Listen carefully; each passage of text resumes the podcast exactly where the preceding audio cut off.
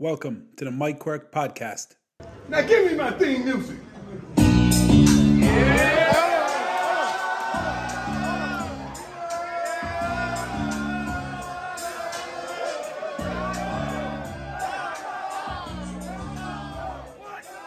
This series is brought to you with the help of PST Sport. PST Sport is a design and build specialist contractor focusing exclusively on the design and construction of artificial grass pitches and supporting infrastructure for soccer, GAA, rugby, hockey, and tennis. PST's portfolio includes over 50 FIFA certified artificial grass pitches, as well as multiple pitches tested and approved for World Rugby, GAA, and FIH standards. PST Sports have done over 500 artificial grass pitches for clubs, schools, colleges, and local authorities in Ireland and the UK for all different sporting codes. Visit pstsport.com for more details. Okay, folks, so uh, welcome back again. Yeah, delighted to say uh, this is our fourth episode. Um, I didn't even think we'd have a first series, never mind a fourth episode of the second series. So um, this one is is probably a little bit more uh, basketball orientated in one sense. Um, I've got Alan Keane. Uh, Alan Keane, people in in Tralee and Kerry, Alan will will know you. You'll be familiar to to people from from Tralee Tigers days back in the day, uh, and now obviously you're you're based in the UK and you've done a lot of you know, work in, in terms of coaching with UK basketball and different things. Um, so delighted to get you on, man. Appreciate your time. Um, Micheál, it was an absolute pleasure, buddy. I was surprised when you reached out. Um, I've listened to plenty of your podcasts. Actually, during lockdown, there you kept you kept me company with Russ Bradford on one of them, and there was many more. You're doing a great job. I appreciate. Why were you saying you were surprised, man? You, you didn't think I'd give uh, you? You know, uh, uh yeah, I, I guess uh, you know you you've dropped the bar for me today anyway. So this, it's a very low one to get over. We crack on anyway. That's that's that's harsh criticism. Maybe Alan, for the people that aren't as familiar with you, and and obviously I've been reading up in the last couple of days again and looking at the different things that you that you're doing and that you have done. Will you just kind of give people maybe a, a quick overview of some of the things that you've done in in that kind of coaching sphere? Yeah, yeah, absolutely. Um, well, I've been living in the UK a long time now, Mike. You know, probably too long, really. But um, I've been over here probably 15 years. I'd say 16 years. I was in London for a good most of that. You know, down in London for 14. I'm up in Scotland now for the last year and a half. Okay. Um, but just coaching basketball. Started out generally, worked my way up to the national team. I probably coached at about. I'm in double digits anyway of European championships. You know, four or five of them are in Division A. So you're playing against Spain, Turkey, you know, Greece, the bigger teams and stuff mm-hmm. like that, under 16s, under 18s, under 20s. Uh, professional level here, Division Two, we'll call it. Um, is there for about six or seven years down in Reading with Reading Rockets. And the mm-hmm. past two years, I'm up here in Scotland with um, it was Glasgow Rocks last year. This year's Caledonia Gladiators. And currently, I'm sitting in uh, a venue in Edinburgh. I'm a head of basketball for a club in Edinburgh, which is I mean, mind blowing. It's a podcast in itself how this club operates, but um, really fascinating. So, and then on the side, John, I wear a different hat, I guess, as well, in terms of doing a lot of coach development, coach support. I run a company called Movement Sports, um, and my with my colleague Simon Turner, and we're working with coaches from Canada, the States, Austria, Germany, Australia, um, and that's been a fascinating one. Like that's really, I'm finding that more. I don't know if I'm. Somebody asked me one time, Mike, are you a coach or are you a coach developer? Mm. And and it was an interesting question. I never thought about it intentionally like that before. But I'm somewhat, as much as I love coaching, it's, it's in my heart actually. You know, and we had some great ones back in the day, didn't we? With Russ and Seanie Burrows and those like. Mm. But actually, coach development is really stimulating me at the moment. Um, mm. And it's it's it's there's an interesting story maybe there to be told as we talk more. Yeah, and that is a good question, man. Like I, I often find as well, like I think it. I think there's obviously great similarities between the two coaching coaching players, coaching children, adults, whatever it is. But then also, in one sense, kind of coaching coaches and, and helping them develop or helping them learn and improve what they do. Yeah. Yeah, yeah. And I think I, I think it's a bit like playing, Mike. You know, you see a lot of fellas there going into Premiership or even fellas in the NBA, you know, the player who becomes the coach. Mm. They're not always very successful, you know, because you, but there's another side to it too. Like you do have a different sense when you're coaching. Have you been a player? Mm. Like when a player walks in the gym and you're just reading the body language, going, hmm, he's not himself today, and you can just tell the minute they walk in the door. I think being a player has enabled you to do that better, maybe, or you know, especially if, if you're early on in the career. But um, Yeah, we'll get into it in a minute. We'll get into, I'm sure, but it, yeah. it, it's a, it's a domain, Mike, that I'm torn at the moment. I love coaching; it's what I do 24 seven. Sadly, um, in some ways, but I'm very, I'm getting disheartened. The more I support coaches and I, and they let me into their world, I'm actually getting more disheartened about the domain and the state it's in at the moment. If I'm being honest. Right. Okay. And before before we get in before we get into that, and I'm sure we will. The you're you're also this you're doing a PhD. Yeah, well, I, the last time we saw each other, I probably had a bit more hair. I've currently got more hair on my eyebrows than I do on the top of my head, and I, my PhD is a big part for that reason, uh, Mike. I'm doing it. I'm, I'm, I'm probably five years in. Yeah, I think this will be my. I'm coming to the end of my fifth year. Um, I'm hoping to to submit my my um, my thesis in, in the next month or so. Um, I say that every month, and I keep keep kicking the can down the road, like. But um, yeah, I'm doing it on I'm doing it on self regulated learning. So I'll tell you in a, in a quick nutshell, Mike, what I had to do. I basically recorded myself for a year. It sounds very egotistical, but actually the main body of it is um, was recording all my timeouts, all the pregame, halftime, postgame, every every training session. And I'd been doing that for years anyway, Mike, with the national team. I got into good practice about five or six years ago where I decided, you know what, I'm not sure the timeouts are effective. So I was getting the team manager or the physio or the SSC just to record every timeout. And I'd go, I'd Monday morning, I'd go into the office and I'd watch my timeouts and I'd watch the halftime and, you know, very often I didn't like what I saw, but it allowed me to pivot and make some changes. But I had to do that for the course of a year um, because it was all around the, the, the project's all around how can you coach somebody to be independent and independent, interdependent with the teammates, and self motivated at acquiring new skills and knowledge, let's say. So back in our day, probably John Teehan ticked a lot of those boxes without mm. us even knowing what self-regulated learning was. Mm. Driven from within, didn't need somebody to drive him. Uh, motivated, would soak up everything a coach would say like a sponge. He had that in him. Now, where he got it from would would fascinate me. Is that childhood? Is that parenting? Is that upbringing? Is that environment? Mm. But my my project's taking me down the road of well, how can I coach? How can I what interventions can I use that enables a player to become more self-sufficient, self-managing? And I'm not talking about self-managing with their life, even though it carries over. Mm. I'm talking about being self self-sufficient on the spot, under pressure. Game is in the mo game is in the flow. You're in action, you're going. Referee doesn't make a call, right? Where's your mind go next? Mm. And are you able to self-manage emotionally, but also are you able to self manage in terms of decision making. So it goes a long way towards improving the decision making for a player. So I've opened up a can of worms with it, really, Mike. Yeah. And and the more I'm learning about it, the more I'm learning. Geez, there's there's a rabbit hole here. Yeah. But um, yeah, we're getting there. About a that's month all, ago. That's always the way with, with study, man. And as soon as man. you start looking at something, you start realizing how little you actually oh, you yeah. actually know about a kind of an area or whatever. Yeah. But that's so you you started. I'll just stay with this for a minute. But you recorded timeouts, pre-game, post-game your own your own just yourself what you were saying and what you were delivering. And you your your phd was based around reviewing some of that information and analyzing that. Absolutely. And there was interventions to put in place. Like so the, what i was recording was exactly what you say it is what you said it was there mike but i had i there was i was intentional about the way i was coaching. I was intentional about the interventions i was using to enable players to do what i wanted them to do so, for example, a lot of it was around stepping back from the players and kind of giving them a voice and a choice and not just rolling the balls out, stepping away. We're going down the athlete centered approach to coaching here now with this conversation.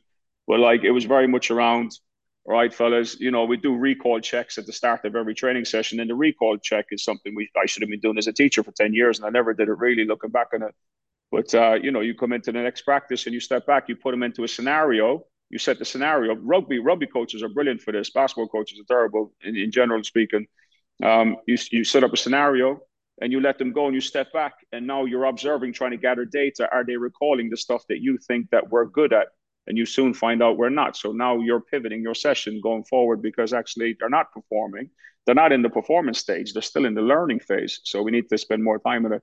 And it was enabling them to take timeouts in the practice and put put a clock on them and stuff like that. So. Mm it was a lot of interventions around not just being independent but being interdependent. So there's a lot of lot of um a lot of gravity on interdependency within the sessions. Right. Yeah it's interesting. Yeah. I i just like it would be fascinating if you were a coach at any level to have somebody just recording video recording or audio recording the stuff that you're actually saying and listening listening back with a critical ear. Even if you're talking and i and again i'm always conscious here on that like there's people will be listening to this that are dealing with under sevens in yeah. in soccer or rugby or basketball or whatever, and the same thing with 18s or seniors or whatever. So there's a big wide spectrum, but that's one that anybody like that you you can have somebody observe you or record you and just to pick up once or twice a couple of times and listen to the stuff you're actually saying yeah i'd wonder how accurate or how effective or how impactful that kind of stuff is Massive, absolutely massive. And I, I, I won't repeat what you said there because I'm just in completely agreement. But I'll, I'll take it to another level. Let's say, or, or pivot slightly. Put a put a GoPro, put a chest harness and a GoPro on one of your players for 20 minutes in a practice session. Mm. So, like for example, what's the common complaints we have? Oh, we don't talk, or guys, I've told them a hundred times before, or you know, we're doing, uh, we've covered this before. They're not doing it.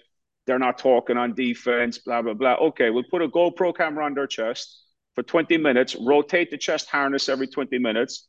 Two hour practice, you've six players on video. Don't even watch it as a coach. All right, boys, here you go. There's your 20 minutes. There's your 20 minutes. Come back and tell me what you think. You know what they come back and say? Hey, coach, I'm sorry. You're right. I don't talk at all on defense. Or, you know what? On that down screen there, I didn't call switch. You're right, coach.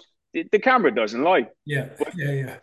It's, it's very prevalent these days, John. There's a lot of talk, or I keep going, John, Mike, there's a lot of talk around put the camera on yourself as a coach, but actually take the same principle and put it on the player. Mm-hmm. Like you, you can have some really rich conversations now because when you sit down with a professional player, especially Mike, you're dealing with big egos there, like and mm-hmm. fellas who are in self-preservation mode, and rightly so too, because they're being attacked left, right, and center, mm-hmm. and they're having to perform every time they step on the court. Like you know, we don't perform as well as we.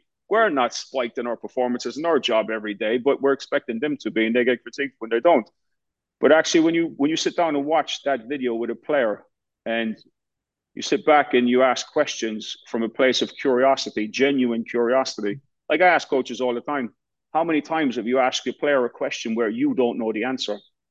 Like it doesn't happen. You know, we ask a question. Oh yeah, I'm I'm an athlete-centered coach. You ask questions. You're talking. You're telling them the answer before you even finish asking the question. But my point being, like, this is a great process to do with a player, not just a coach. You know. Mm-hmm. Yeah, for sure. Yeah. And I take take us back there. So you you obviously would have you're from Tralee in in in Kerry. You would have played your basketball with Tralee Tigers. Uh, you got a good education from from some of the coaches that you were dealing with there. Uh, you would have played obviously Irish international and that kind of stuff. Uh, how how like it's a big jump from there to obviously you said what 15 years now you're over in the UK coaching and yeah probably more than that there thereabouts anyway yeah yeah, yeah. And, and and how did how did that stuff like you know from coming from Tralee from that level how did that compare in terms of I'm just thinking of coaching now and I'm not trying to disparage anybody here the, the level of coaching that you were getting there to where to where coaching has gone now I suppose is the question uh, mm-hmm. like there's obviously been a huge transformation or has mm-hmm. there in in the type of coaching or how you were coached or you know in the mm-hmm. two in the two two different yeah great great question great question and you, you've, you've got my juices flowing here because I want to speak about somebody in particular. Whenever I refer to back home or I talk about my days back home, I had one coach, Mike, that taught me more about coaching that had nothing to do, that has made me a better coach, but has nothing to do with tech tac, and that was Seanie Burrows. Mm-hmm. Seanie Burrows, as a coach, where you know, not consciously at the time, but as I look back, Seanie taught me how to care for people, how to how to care and be considerate of others. Seanie taught Seanie taught me to care for others, and I don't, and it wasn't intentional. He did it by the way he coached. I, I always felt I belonged. Anytime I walked into a Tigers practice when Seanie was coaching, or Gat Carey, I felt like I belonged in those environments. Mm-hmm. You know, I've had coaches, not not back home, uh, more so over here. That you know, you walk and I've worked with coaches. You walk into the environment and the players are in fear. I'm talking about pro players here. You know, you the players are, are, coming to you as an assistant, going, "Oh, how, how, how's the head coach today?" They're on they're, they're on eggshells, wanting to know is he in a good mood or a bad mood. I never felt that way with the coaches I had, you know, back home. And Seanie sits atop of that top of that mm. tree, really, top of that mm. mountain. Um, and Russ said something to me one time. Russ Bradford said, when I went into coaching early, you know, I reached out to Russ and I said, "Look, come on, man, you you've been there a lot. You know, you've you've you've forgotten more than I'll ever know. Like, give me some advice here." Long time ago, I don't know if he'll remember. Um, uh, he said to me, he said, "Look, Alan," he said, "Don't worry about the superstars." He said, "Everyone's looking after them." He said, "You know, their their egos have been stroked daily." He says, "Those players nine through twelve that sit down the end of your bench, make sure you make those fellas feel special. make sure they feel like that they're they're respected, that they they matter. You know, just make sure that make go the extra mile. And when I reflect back there, Mike, I think Russ did that because I was one of those nine through twelve there for a period of time. And you know, he was. I never felt. I always felt like Russ was on my side. I wasn't just there to make up numbers and stuff. You know, so they were great. They were great bits of advice I got. Better than any tech tack. Yeah, you're right about the game, Mike. It has grown, and it's probably grown too much, too fast, too quick. And it's. I don't. I think there's diminished returns on investment of time from coaches being put into the tech tack. The game is simple. Do less and do it better is is, is a very simple philosophy. But I, I'll end this. I, I'll shut up here in a second by saying, Joe, we have a motto there with the company we run with Movement Sports. You know, we tell uh, we tell our coaches all the time, and, and they don't buy in. They don't all buy in. Some do. A better understanding of who you coach will enable you to better coach what you want to coach and how you want to coach it. And this isn't we're coaching people like you know this isn't rocket science. You know, I mean, I look back and greatest teammate like Kieran Donaghy yourself with two great teammates but you were people. You, you, know, you were you were a people's player, Mike. So was so so was Kieran. Like you know, they they play for other people. They don't play. You guys didn't play for yourselves. You play for other people. And mm-hmm. coaching's the same. You're you're dealing with people. It's not rocket science. The, the fellas who are spending all day long on Twitter, getting you know new new plays, new drills. That's good stuff. And you do need a knowledge base. I'm not I'm not yeah. diminishing that at all. You need a knowledge base, but a better understanding of who you coach will enable you to do all that stuff so much better. Yeah. Yeah, and and obviously you spoke about Russ there, and Russ for people who wouldn't be sure, even though Russ was on, he would have been on the last series we had. Russ would have coached the Tralee Tigers uh, back in the day, and he was also an assistant coach at UTEP from Texas El Paso and different things. Really, really interesting character as well, and, and good guy, and would always have been one of those fellas, Alan, that was you know hugely concerned with with the entire group as opposed to as you say the, the, the top three or four guys or whatever. Those those guys are always getting looked after and well well you know supported. But it's it's trying to make those other guys feel you know as big a part of it as everybody else is the key thing. And and, and like going back to Seanie Burrows you you mentioned it there. And this has come up this is a recurring theme. And this is this is why I kind of enjoy doing this because I, mm-hmm. I, I I like people to hear this stuff because everybody thinks it's about how you set up and how you play and what type of defense you're playing, if it's basketball or it's football or it's soccer, the runs you're doing, or any of that stuff. The, the, the recurring theme overall these is about coaches developing a relationship with the people that they're coaching. And and you mentioned it in Seanie Burrows' case that you felt he cared, like he cared for the players, he cared for you. And and and then you're you're you're more you want to play well, you want to train, you want to get better, you want to improve because this guy is looking out for you more than just what you're able to deliver to him. No question. Seanie, Seanie to me, right? Seanie had it all, Mike, because he taught me how to shoot, right? And back, I think back in my younger years, I would, would be known as a decent shooter yeah. anyway. And he, he I, I, can remember Seanie pulling me to the side after an under 15 training session above in the sports complex, showing me the, the correct technique of how to shoot. It's the first time any coach ever did that. And I, you know, the way he, the way he taught me is what I remember. I remember the technique but I was locked in and listening to him because he did it with he did it from a place of care. He did it with an authenticity that had me locked in. I mean, you know this like as a player, Mike. Players can see through coaches. Like they're a coach is like a pane, a pane of glass. Like, and I, I think the sooner we realize that, the better. It doesn't like it's okay to have bad days as well and stuff, but you know, you hear a lot. Can I can I go off on a tangent here now, right? man. So so cut me off at any point. You hear a lot about coaches these days saying, "No, I'm a player's coach or I'm a relationship coach," and and that's great stuff. And I love the intention, and I and I I, I applaud coaches who actually have that mindset. The question will always remain: Well, what are you doing? What are you tangibly doing that's enabling you to be uh, a person-centered coach? Or you put the person before the player. What do you do intentionally? And I'll share one idea with you. There's a very simple way to do this. One thing is on your practice plan, where we're writing all the drills and times and the teams and the structure and the teaching points and stuff, before you write any of that stuff, at the top of your session plan, write down three people that you'll connect with before tonight's practice. Micheál Quirke, Kieran Donaghy, Kevin O'Donoghue. Three led. That's some three on three team there, Mike, isn't it? anyway, so you write down Mike, Kieran, Kevin on the top of your session plan. And next to that, you write down what I'm going to connect with them about tonight. Mike, I recognize Mike was looked a little disgruntled when he left practice last night. Check in with him tonight. Kieran's, you know, he's he's working hard. His body's taking a beating. Just get a real perspective on where he's where he's at with his body. Does he need a day off? Kevin, I know Kevin's dog died a couple of days ago. He's probably feeling down. Checking with him. How's life? Are they going to get a new dog? So you're being intentional about who you check in. When you write that down in a session plan, it does a couple of things. Because we all think, oh, I'm going to do it. Everybody wants to do it. But when you write it down in a session plan, um, when you're a coach and you walk into the gym, you're getting pulled in six or seven different directions. You forget to check in with the people you were going to check in with. So you get to the end of the session or during the session, oh, geez, I never checked in with Mike. It's written on the session plan. I generally do it after the training session because you do get pulled in different directions. The second thing it does for you is actually goes, right, I checked in with those three guys last practice. I'm going to check in with somebody. So you, you you're actually spreading the load. Let's say you're widening who you're checking in with instead of the same five or six people all the time. Because it's, it's generally on the pro level here, it's generally the guy that's getting the speeding fines or he's not keeping the apartment tidy or he's or he's misbehaving and blah blah blah, or his attitude's poor. They're the guys you're generally giving these one to ones for, and they're spit like a teacher with the naughty kids. Like you know, you're generally being all your energy's being pulled there. But actually, if you write this stuff down, you you, you become a bit more intentional about getting across the team. Yeah, and, and actually, I spoke to Frank Dick uh, in the last one, and Frank was making the very same point about uh, we were. I was asking about culture and and developing a kind of a positive team culture, and and one of those things was you know, there's no point putting a big sign up on the wall uh, about what it is you're going to do or putting a thing into your pocket.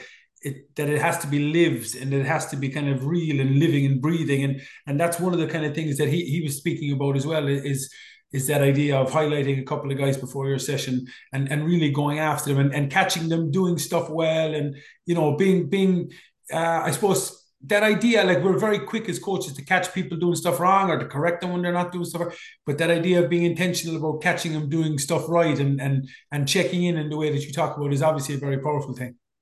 You've you've hit the nail on the head. Of course, you have things you've talked about a legend there, like in coaching. But um, Stephen Rollnick's a fascinating guy. Mike, you should look up. Right, he, he's he's a clinical psychologist and he was working in the medical industry for 40 years but he he's all his work was around how can I connect with people quickly and have them and and facilitate them to um, engage in change talk. So he worked with a lot of addicts and, and people that were reforming from difficult times and different things like that. And now think the, on the extreme level. Stephen talks a lot about like wearing um, strength lenses and not being a deficit detector. And as coaches, that's I mean he's now working with coaches. He's he's he's uh, he's done amazing stuff with uh, with us with movement in terms of educating us. Let's say, right. Um, but he's he's he's a big advocate of coaches need to wear strength lenses more and stop being deficit detectors because anytime we're watching a performance, we're generally deficit detecting and it's so easy to go in to go there. And I remember talking to one of our, our movement members at the start of the season. He's coaching a pro women's team, and he was telling me, "Oh, you know, this this she she's hard work. She's this. She's this." And I just said, "Look, tell me the things that she does well. Let's park all that now. Tell me what she does well." And the stuff I said, the stuff you told me there shrinks all the bad stuff, but your mind is only on the bad stuff. So now, how can you increase the good stuff that will hopefully dampen down the bad stuff? So Stephen Rollnick, strength lenses versus where strength lenses versus being a deficit detector is one. And the other thing you talked about there that had my my thoughts flying around, Mike, was I want to share something with you about you talked about environment and culture and stuff and living the behaviors and things like that, you know, because culture is basically people like us do things like this here. You're able to describe your behavior, what you do. Mm-hmm. People like us do things like this that's culture. It could be good or it could be bad. It's it's culture. You're living it basically. Um, there's a thing called the care climate that we're we're digging down into, and I think it's a fascinating, fascinating um, direction for all coaches to go. Now it's fairly new in terms of its um, usage in the sports world.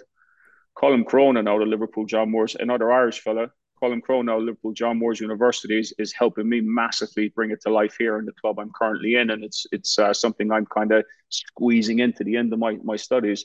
But basically, a care climate is measuring the level of care that exists in your environment. So now we're talking about the sports world. So we we've done some work with uh, some college coaches in the states on this, and you know what the data that came out of it has a lot of gravity. It's pretty hard hitting, if I'm being honest. So it'll probably help if I talk you through the, the process. It's effectively anonymous questionnaires that that we as a third party would give to um, to the athletes, to the players, and and it's the questionnaires on three different levels. On the first level, the players are answering questions around the the, the relationship with, from player to player. What's it like? And it's all anonymous, like so. There's a safe space to put in whatever you want. The, the second phase is around uh, coach athlete relationship, so players' perspectives on the on the coach to athlete relationship, and then the, the third phase is all around the environment, so the coaches coaching, the the practice session, what it feels like, and it's a lot around belonging and you know, do I belong? Do I feel like I belong here? Um, do I feel respected? Do I feel heard? Do I feel looked looked after? Do I feel safe?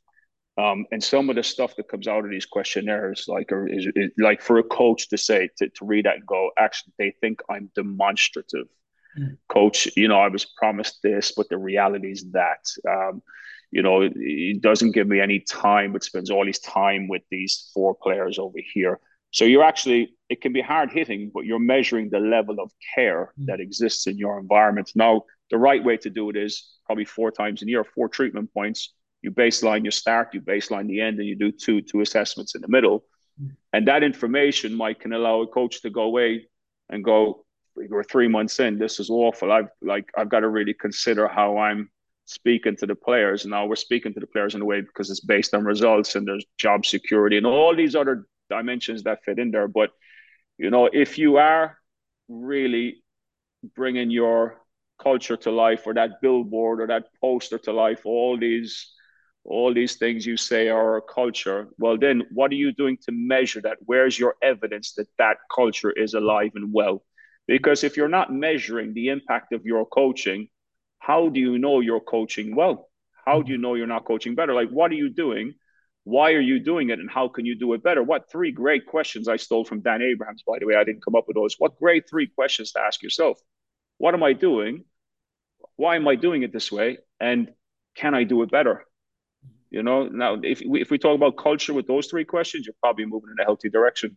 Yeah, yeah, and and it's very they're very simple and very straightforward. But if you can answer those well, and you and you have a, a really well thought out solid answer for each of those, then then you're you're probably not in a in a in a very poor place. You know, uh, that's that's really interesting. That that clear care climate and like I, I just find all that stuff fascinating, and I know a lot of coaches that are like you know yourself, man, that that like the talk of soft skills or the idea of, you know, the people skills and being able to speak to people, it's just not weighted. Any of the coach education stuff that you go through, which I think a lot of it is is not fit for purpose anyway, but any of that stuff that you go through by any of the NGBs, it's all weighted so heavily on the technical and the tactical side of things and how we how we set up a training session how we do that. And again like the point you made that's all necessary especially if coaches are starting out. They need to develop a bank of that kind of information so that what they're delivering is of a decent quality. But there should be so much weight put on on that idea of of developing your people skills. And regardless of your you know brilliance as a technical coach if your people skills are strong, you're going to keep people playing games for an awful lot longer than they probably are right now. I couldn't agree with you more. I couldn't agree with you more. And, you know, I won't repeat what you said, but I'll summarize it by saying, like, we've all been to coaching courses, Mike, that's, you know, talked about the tech tack, as you said, or even a little bit about culture, nothing about managing people, mm. nothing about ma- how, how do you, like you, take over head coaching. I'm supporting a coach that's that's a pro coach in, in in Northern Europe at the moment, right? And he's first. He came out of the college college coaching in the states and now he's coaching pro in a, in a, in a, in a country here in europe uh, first year. I mean his challenges are not tech tech. his challenges are not scouting reports. They're not uh, practice design training design.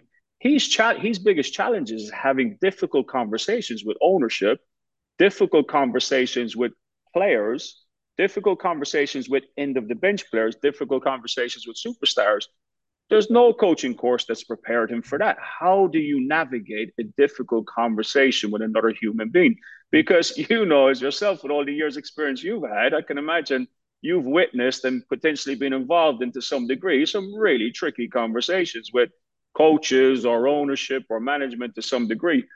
But we're doing it blindfold. We're doing it blindly, and I think, I think at some point, like somebody has to come out with a coach development course. Dare I, dare I say it, a coach development course that enables a, co- a coach to navigate the daily reality challenges of working in that environment. It's ain't tech tac, man.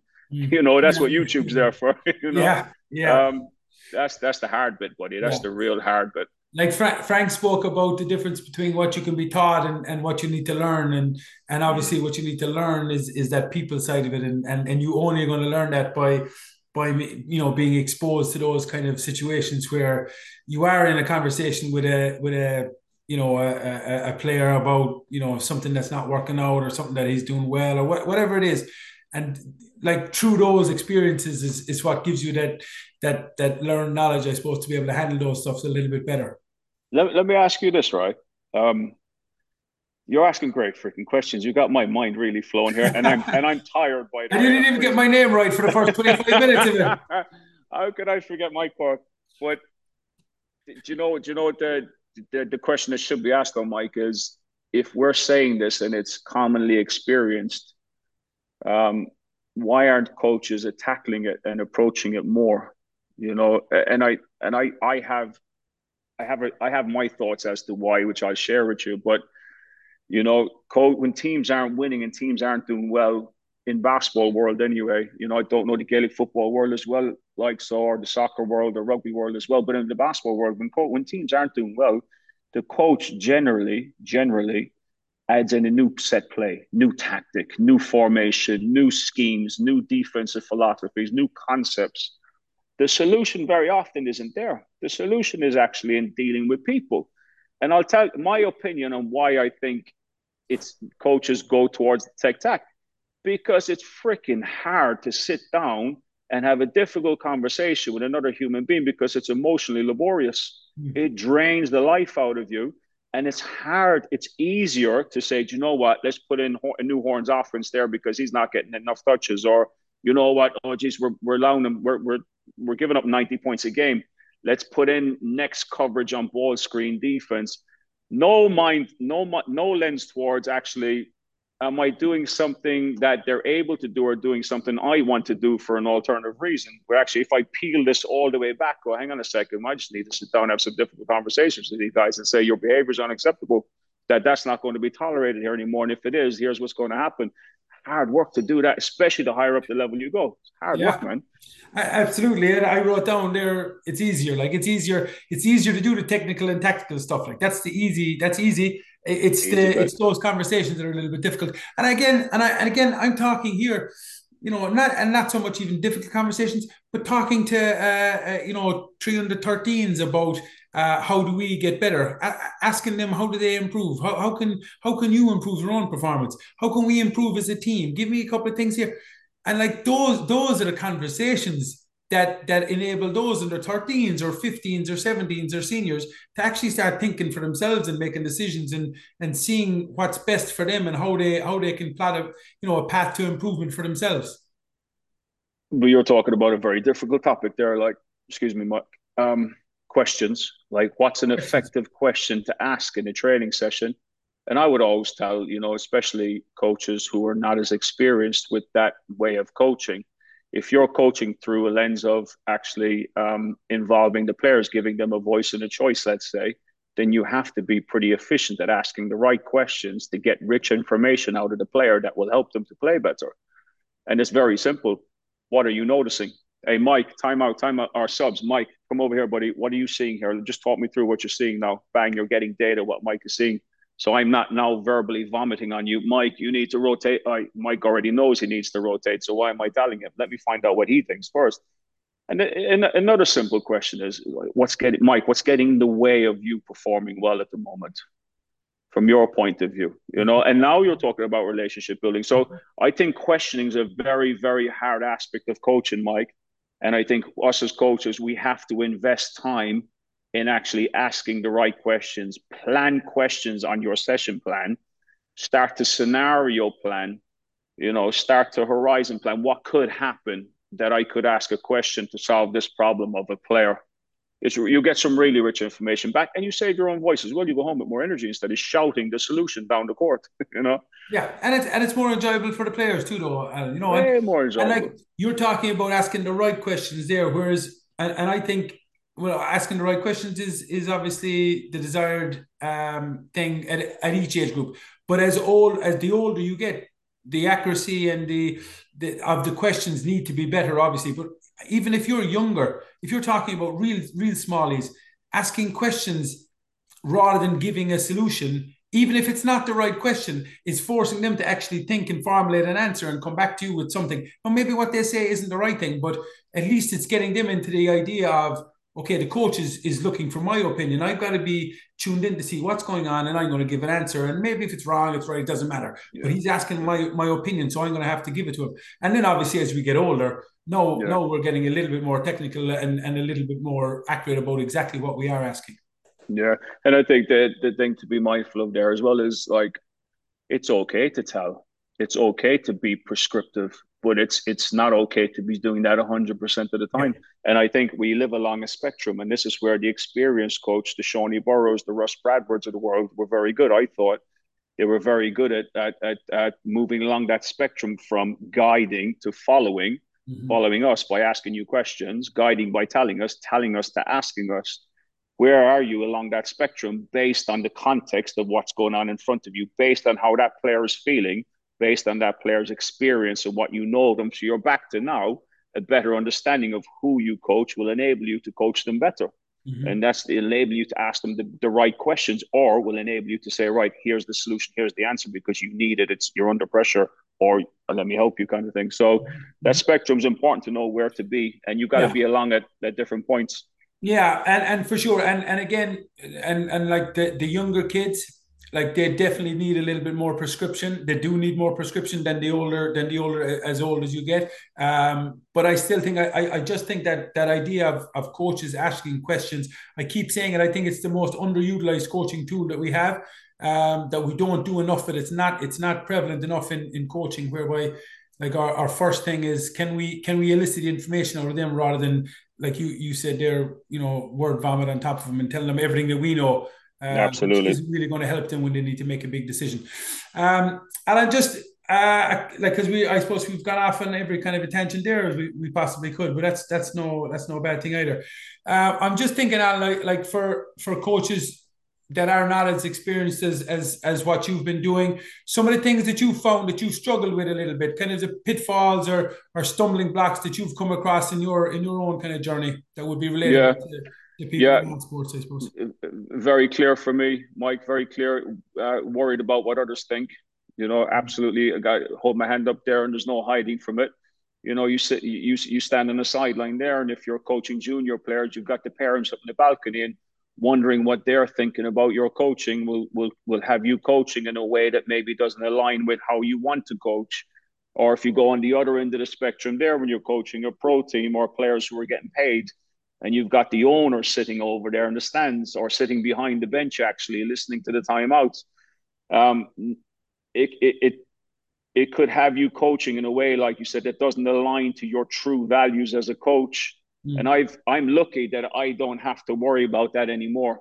And it's not that i don't have to worry about it because i'm not in the environment where i have to worry about it or i'm mature. It's it's actually i've just kind of gotten over myself and i'm and i'm comfortable with who i am Been. I feel like at this stage, Mike. You know, now I've forensically recorded everything, and I've been able. I've sat in my office some days, and I put my hands over my face, going, "God, that was awful." Like you know, the the the the tantrums on the sideline. I have to tell you a quick story here. We were coaching against Sweden. Actually, you know one of the, the assistant coaches for Sweden. I'll say his name in a minute. We were coaching against Sweden back in 2013 or 14, whatever it was, three game series in preparation for the European Championship. And my fiance Esther was a GB gymnast back in the day where, where it was a lot more it was a Bobby Knight type of approach to coaching in, right. in the gymnastics world, right? She had the the Russian gymnastic coaches, the German gymnastic, West Germany gymnastic coaches. Anyway, she came to game three of three. Michael Bree was an assistant coach with the oh, yeah. Swedish team at the time. Uh, she came to the third game on the Sunday, and we'd we'd rolled over Sweden on Friday and Saturday, and Sunday was, you know, we, we took care of business again on Sunday in terms of results and outcome. So anyhow, I'm thinking I'm the big coach, you know, I've done a great job here and blah, blah, blah. And, you know, I, I jump in the car and we go home. She's very quiet. And I said, you're all right. She says, uh, you know, I think you should, when you watch the game back, I think you should watch yourself more than the team because you, you, you know, you're a bit heavy with them. And I was like, and straight away, it was like you put a needle in a balloon. The ego was just destroyed, like, you know, in one sentence. I didn't say anything, but it rattled me. It rattled the hell out of me. But I would say this it was one of the turning points where I kind of turned the lens on myself here. And I did watch myself. I, did. I, I wasn't watching the plays we ran and like you know blah blah blah. The big coach look at me, ran a good offense, we scored blah blah. I mean, the reality is, Mike, I had incredibly talented players. That's why we won the game. I needed to get out of their way. Actually, looking back on it, mm. but that was one of the turning points, and I think it's it's shining the turning the car like the wind the, the Windex paradigm, as Ian McLeod says. You hold that mirror up in front of you, make sure it's crystal clear, and make sure you're honest with what you see. But I love what you keep doing in this conversation. You keep taking it to the younger coaching, the younger players' pathway, mm. and this is this is it's exactly the same thing. Like you know, we've got to be very mindful about how we're coaching these younger players because they're going to be the coaches of the future. Never mind the players of the future. If you're role modeling, you know, demonstrative behavior on the sideline, if you're role modeling inappropriate behavior on the sideline, which is too often prevalent, you're now dampening down the coaching profession for the future. Never mind the game, that's obvious. Never mind the performance or the sport. Um, I got off in a massive tangent, man. I can't remember what the topic was. No, no, no. like, like you're like. There's been there's been several even just, and this is probably another little c- continuation of the tangent, but there's been several kind of relatively high profile incidents in juvenile sport, like over here in the last six months, mm. of like, you know, managers or coaches fighting each other or or getting involved in an altercation with kids or you know whatever it is. And i and i just think like if somebody had uh like as you did for your for your phd like if somebody put a camera on every juvenile coach in all of Ireland, in the entire world, and just look at look at the stuff that goes on in, in youth sport in America and different things with coaches, yeah. with umpires, and all that. Like you put a camera on somebody, and you actually go home and you ask that person, "I want you just to watch yourself. Don't watch anything else about the game. Just watch you and what you did as a, a with your your physical. You're shouting, you're roaring. What are what are you doing physically?" Like I think I think the vast majority of people would be would be hugely embarrassed by by some of the stuff yeah, that they do. I agree. I agree. Do you know, um, someone once said to me, Mike, I have to have to share this one with you. Someone once said to me, a very, very smart young man, like you know, he's been on young man, he's been coaching a long time. Um, he his point to me was like, we should be equipping athletes these days to deal with abusive coaching. And I had to sit back and go, hang on a second no, what we should be doing is challenging the behaviors of these coaches. I don't care if you're NCAA Division One, you've been there 30 years. If you're the under 12 or the under 14 coach at your club and you've been there 30 years and you've won 25 national titles, like we should be challenging that behavior because it's unacceptable. It's a simple fact. In any other world, you know, if you did it above Mount Talk inside in the classroom, there, there you know there be there be certain people called to come and take you away. But yet we open up a sports venue and we just say go for it it's an acceptable way to behave. It's not. It's i don't want to swear on here but i was it's absolute bs it's yeah. absolute bs and it is unacceptable and we should challenge it. Now yeah. we should challenge it in a way that's not conflicting. I feel we should challenge it in a way where we can have a healthy conversation with a person who's behaving in such a way. You know yeah. we wouldn't accept it from a player would we not at all, man. Not at all. And I think that's why I probably keep, and I, and I know I, I probably overdo it, but I, I, I keep going back to those younger age groups, Alan, because like it's cool with the level you're coaching at now and, and the stuff that you're doing. And, and I'm involved in a nice, you know, good, good level. But there's still so many kids drop out of sport at, at those younger age groups that I think not all, some kids just realize it's not for them and they, they go their own direction, which is absolutely fine.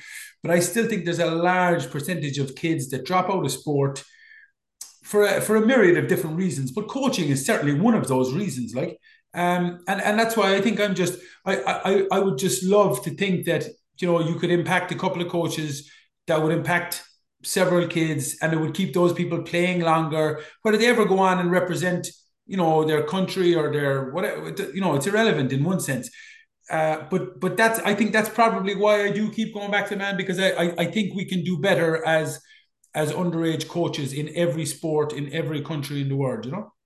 And I, I'm in absolutely no doubt, Alan, that I would think that 99, I, I would say 100% of coaches think what they're doing is is the best, most positive thing that they can do for their team and for the kids that are playing in their club. I, I wonder, no, I, I you know, the vast, vast majority are, are in that bracket.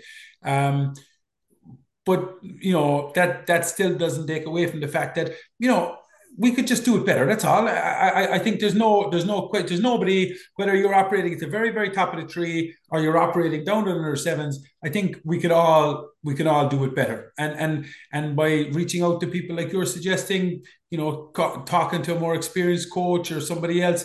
I think that's that's a great way to, to learn and to improve and to ask questions again and and to, find better ways to do it. That's I think that's just uh, I think that's something for all of us, no matter how long we're coaching, everybody can improve and, and it's that lifelong learning kind of, I suppose, approach to the whole thing as opposed to just doing it the way that I've always done it because that's the way I did it when I was a kid. You know, that yeah, kind of an approach. Yeah, yeah.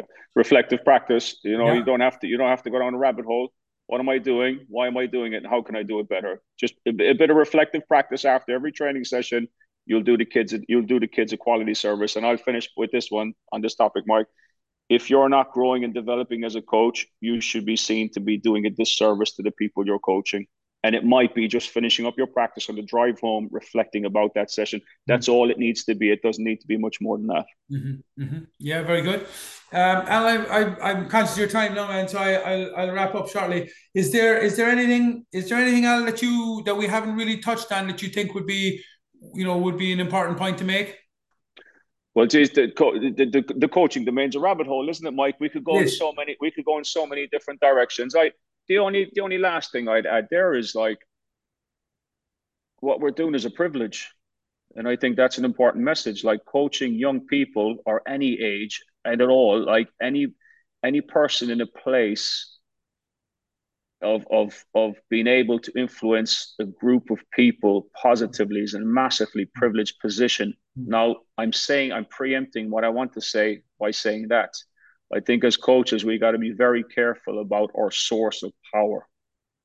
You know, because as soon as you put head coach before somebody's name or you give them that title, it could be a very dangerous place to be because it does carry a lot of power and a lot of weight mm. because of how people look to you. Doesn't matter if it's under 12s or professional level. And I think as coaches, we got to be very, very mindful how we're using that position um, and be careful because we have different sources. So, for example, you know, let's go back to when Russ was coaching us. Russ had knowledge power. He knew more about the game than us. So that's a real privilege for him, and it's a very useful and and uh, very um, important that he shares that knowledge with all of us. He also had reward power, Mike. He was able to give us minutes, decide, and he he had full control of that. We didn't really. He could mm-hmm. decide whether you played twenty or thirty or 2 mm-hmm. So he had reward power. I think coaches taking a bit of a dive on what's my source of power and being and just being um, being aware of that will probably have you coaching slightly different or a little bit better than you currently are. So do, do just just being mindful of that is, is is a huge one. And the other thing I want to say about coaching as well, while we're talking about it, just start to identifying identifying your strengths and your stressors.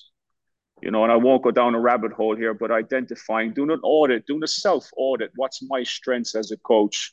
And then what stresses me out most as a coach? You know, a lot of the coaches I'm speaking to, Mike, they're, they're, they're, there's a lot going on with them as they get into the season and sometimes you need to stop and take stock of where you're at and where's your time going because there's a lot of diminished returns for investment of time when you're a coach. And if you can get burnt out pretty quick and you could become pretty moody and pretty saturated and quite negative to be around pretty quick, especially if the losses are coming in and you really care about the score, whether it's under 14s or seniors. So just take stock, step back, remind yourself this is a privilege. I'm doing well. What's stressing me out? What are my strengths? Amplify your strengths, dampen your stressors, and go again. Pressing the reset button regularly throughout the season, I feel is critical. Mm. I, will let you go on this one. I just I, am going back to your videoing because I, I do think that's a very uh, fascinating exercise to, to to look at. What what did you say?